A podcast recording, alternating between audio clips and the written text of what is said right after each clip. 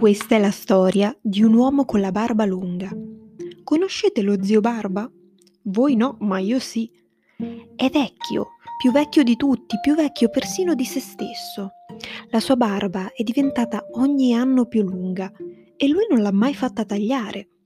È diventata tanto lunga che lo zio Barba, quando va in giro, incespica sempre nella sua barba e cade. E allora che cosa fa? Compra una valigetta e ci mette dentro la barba, quella parte della barba che non lo lascia camminare. Va in giro con la sua valigetta e sembra un viaggiatore di commercio che vende cioccolato e caramelle. Invece, nella valigetta c'è dentro solamente la sua barba.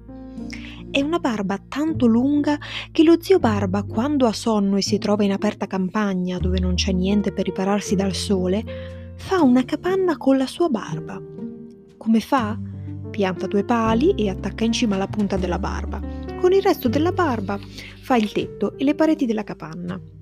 Si sdraia all'ombra della sua stessa barba e dorme. È una capanna tutta bianca. A vederla di lontano sembra una capanna di neve, come quella degli eschimesi. Invece è la capanna fatta con la barba dello zio Barba.